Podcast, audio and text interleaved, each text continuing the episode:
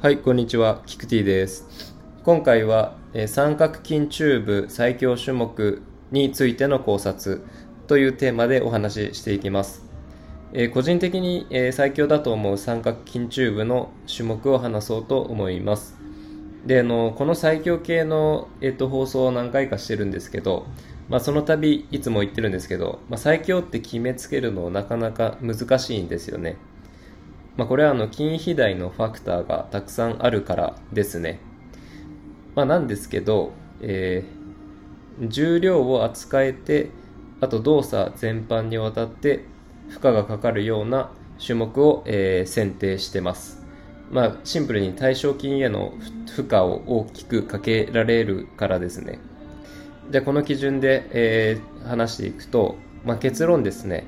インクラインサイドレイズがおすすめかなと思います。で、えっと、インクラインサイドレイズっていうのは、あの、インクラインベンチに横向きで寝て行うサイドレイズですね。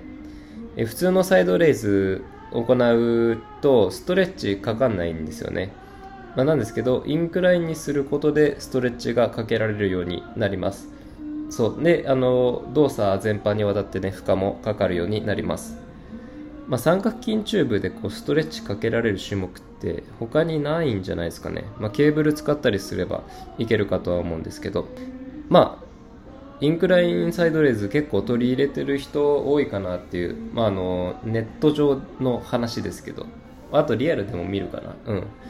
なんですけど、まあ、あの、やっぱ結構いいと思うんで、ぜひ取り入れてない人は取り入れてみてください。はい。じゃあこんな感じで終わります。また今度お会いしましょう。さよなら。